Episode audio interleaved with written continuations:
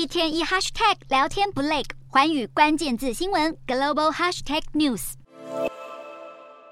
南亚和东南亚地区这个月遭到热浪席卷，泰国、辽国接连热到破纪录，印度孟买更有十多个人因为中暑身亡。泰国气象局资料显示，上周当地飙出了四十五度的高温，是泰国气象史上首见。更说体感温度恐怕已经达到五十二度，连总理帕拉育也表达忧心。而南亚国家的超级高温已经是普遍的现象，巴基斯坦、印度、尼泊尔、孟加拉都已经连日飙破四十度，印度境内更至少有两个省热到下令暂时关闭学校。随着热浪发生的频率增加，这种极端危险的温度也正在挑战人类的生存极限。 시.